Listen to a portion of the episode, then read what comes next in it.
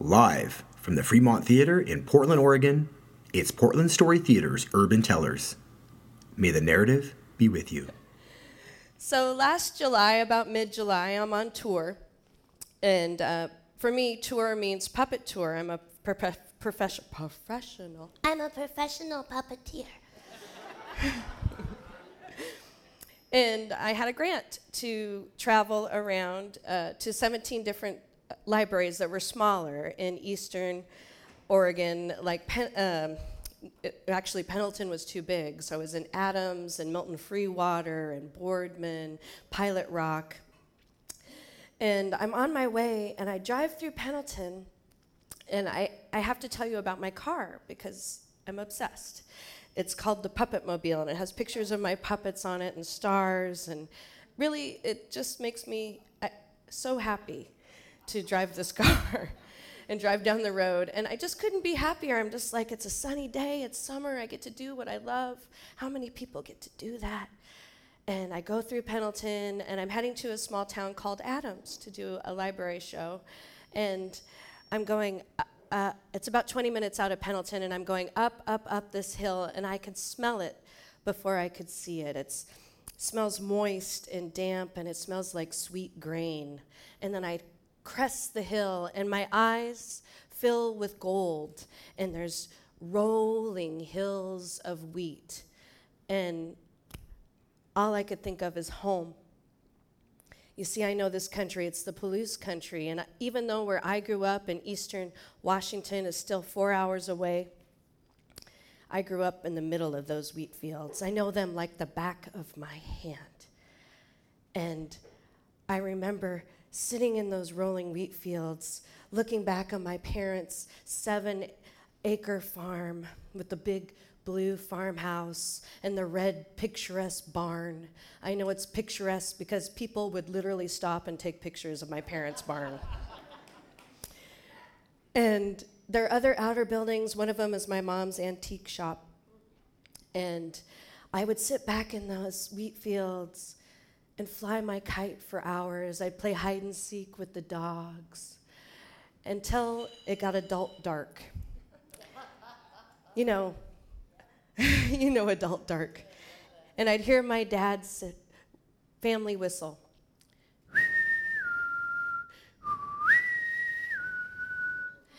If he was saying it in words, it would be, Sweetheart, come in. And of course, as any good kid, I wouldn't come in. And I'd let him whistle for me a couple more times. And finally, he would get irritated enough to say, God damn it, Penny, get your ass inside. I would. Mornings at my house, we'd wake up to coffee, eggs, French toast, bacon. That was on Sunday. But during the week, my mom would give us anything that we could swallow. For me, that was Chef Boyardee ravioli. I still like it, it's a guilty pleasure. For my brother, it would be the leftover dessert from the night before, like chocolate cake, and he'd wash it down with a can of Coke. and my mom would send him off on the school bus. My dad would go to town. He was a realtor in town, and so he would go to his office in town, and I'd be left with my favorite playmate, my mom. My mom, she was an artist. She'd sit at that kitchen table and she'd make these amazing silk arrangements, flower arrangements on these straw hats that I felt should be in museums. She'd work with wood, chunks of wood, and make geese and teddy bear with her Dremel until we would hear that sound ding ding. You see, my dad had ran a hose over the horseshoe driveway that led up into the basement where there was a gas station bell. And it would ring to inform us that there was a customer from my mother's antique shop. She'd happily put on her clogs, turn to me, and say, Miss Penny, you need to find something to keep yourself busy. And she'd clip clop all the way out to the shop. And I had plenty of things to keep me busy. I had shelves and shelves of dolls. I had my electric train set. I had puppets. But I was curious about the people. So I'd make my way out to the shop and I'd crawl under the old the old oak and maple tables. I'd peer through the crystal and the colored glass to see the people. I'd go in and out of the vintage clothes rack. I'd eventually work my way to the rhinestone costume jewelry case and try on all the jewels and the tiaras. And if I could get attention from the people, I was sure to ask them out to my playhouse for a tea party. my playhouse was something that my dad and my brother had built together. My brother's seven years older than me, and so he helped my dad build a playhouse to help occupy me from the people. In between the shop and my playhouse, which were both red, there was a blue spruce, my mom's favorite tree on the property. And in my playhouse, there were three picture windows that I could see out wheat fields, I could see the road, I could see the maple tree, and I could see who was coming and going dogs, cats, and people. I would play in there until I knew it was about time for my brother to come home. And then I'd go sit under the maple tree and the rope swing. No, I'm not kidding. This is really my life. and I'd wait for that yellow school bus to come around the corner. And when my brother tumbled out, I would tug and pull at him all the way up the driveway till we spilled into the door. And my mom would hand each of us a candy bar and send us to the TV room. Just get out of my hair, I gotta make dinner. And we would watch Gilligan's Island and reruns of MASH. oh, the Waltons. Night, John Boy. Star Trek, of course, the original. And uh, until we would start fighting about who needed to get up and change the channel. and then we'd start wrestling, and my mom would be like, Get out of here, just get out of my hair, get out of here. So she would chase us outside into those seven acres, and we might ride, I might ride my pony.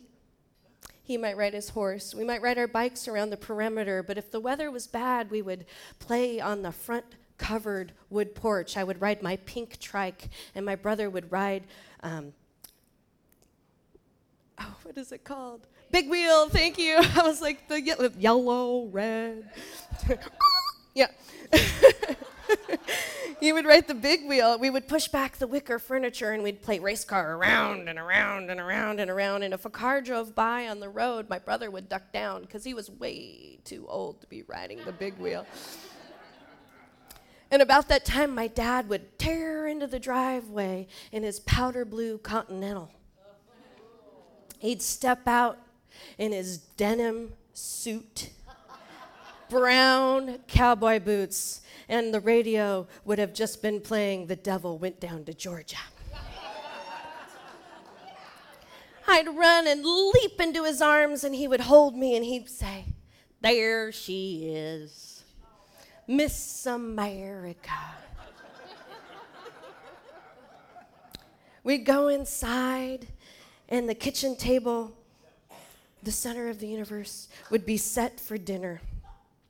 There'd be water for me and my brother, a Bloody Mary for my mom, and a rum and coke for George. And if the rum and coke ever ran dry, George would do this. And mom would hop up, a little disgruntled, but she'd still do it, and fill it again.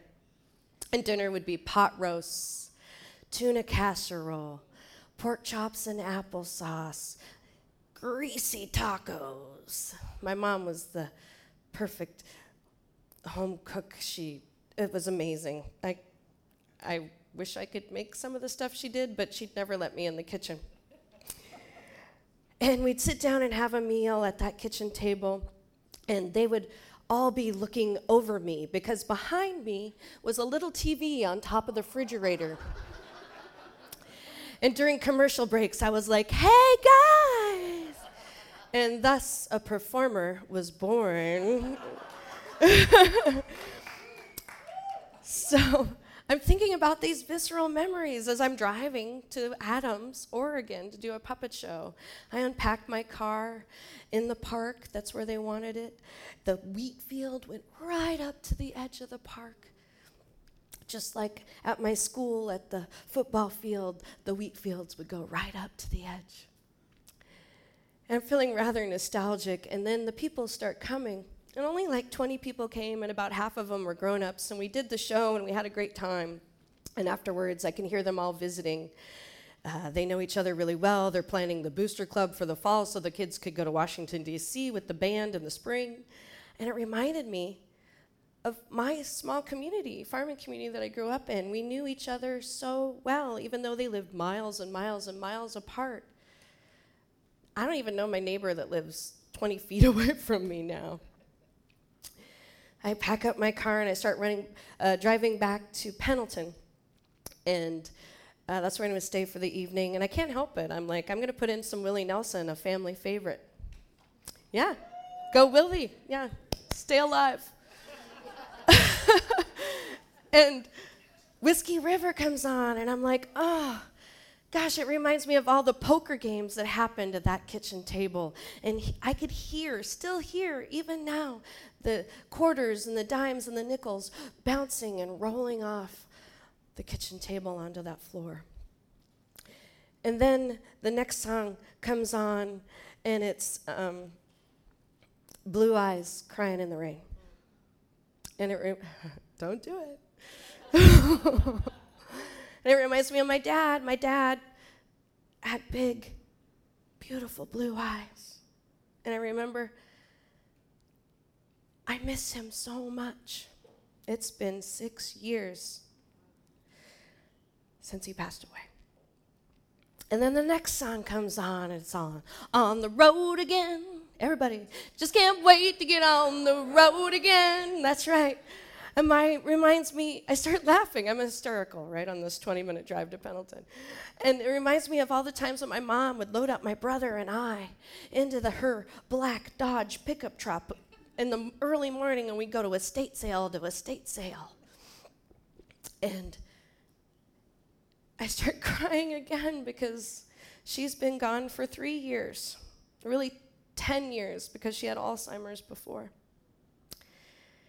And I'm thinking, I miss home. I miss home. And I want to go back. You see, the last time I pulled out of that driveway, I had a trailer full of things, most importantly, that kitchen table.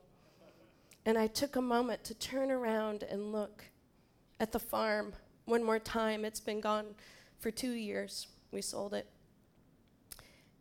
The barn is not red any longer, it's gray and peeling. The fences that kept in the dogs and the cats, fallen. The playhouse that I had so many tea parties in is boarded up, all the windows broken, and in fact, that blue spruce tree has engulfed it. And I remember thinking, standing in that driveway, this is the last time. I'm never coming back here. There's too much heartache. But here I am in my car in Pendleton, and I want to go home. And I got that chance about a month later. In August, uh, there was a big family birthday, and my family invited me like they always do, and I accepted, and they were surprised. And we went back, and I stayed with my brother and his wife. And I said, Have you been by the farm? And even though my brother lives 15 minutes away from the farm, he hasn't had the heart to drive by. And so I said, Let's do it. I'm ready. I want to see it. It's been two years. So we hop in the car and we drive down those curvy roads. We go over those rolling hills of wheat. And the first thing you can see is you can see the blue farmhouse just crest above the hill as you, as you go around, and it looks great. The barn has not been painted, but the fences are mended. And much to my disbelief, the blue spruce has given way. They unearthed the playhouse. A young family has moved in. They unearthed it. They didn't even know it was there when they brought the property. And uh, the windows are fixed and it's bright red. And there's bikes in the driveway. And there's dogs. And there's cats. And I grab my heart and I say, with a smile in my heart and a tear in my eye, home. Yeah.